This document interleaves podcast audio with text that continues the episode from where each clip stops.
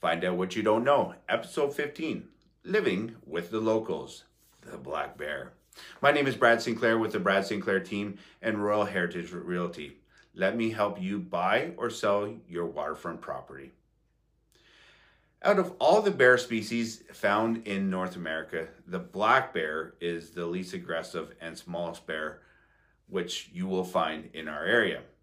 That said, a black bear is still a real powerful animal with large claws and weighing in between 100 to 200 pounds for a female and 150 pounds to 400 pounds for males.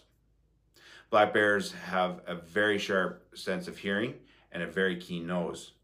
Black bears will most likely are mostly solitary animals, spending most of their time searching out foods like wild berries, mushrooms, grubs, fish, and small mammals.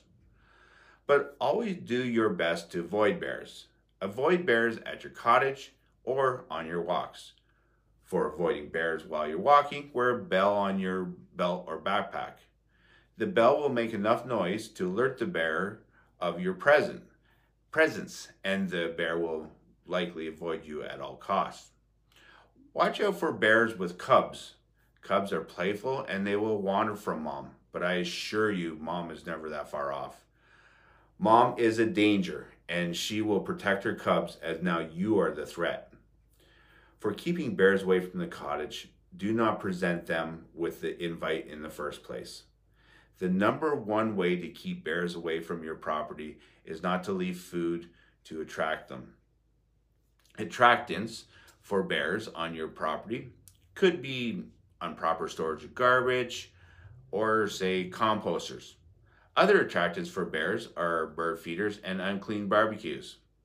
Once a bear finds your property to be a source of food, the bear will turn itself into a nuisance bear that will keep coming back over and over to your property looking to be fed.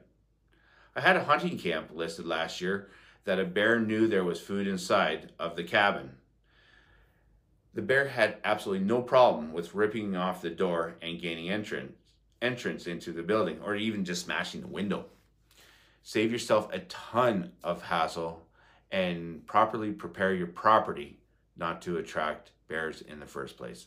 Guys, thank you very much for watching my video. My name is Brad Sinclair. If you have any questions, give me a buzz.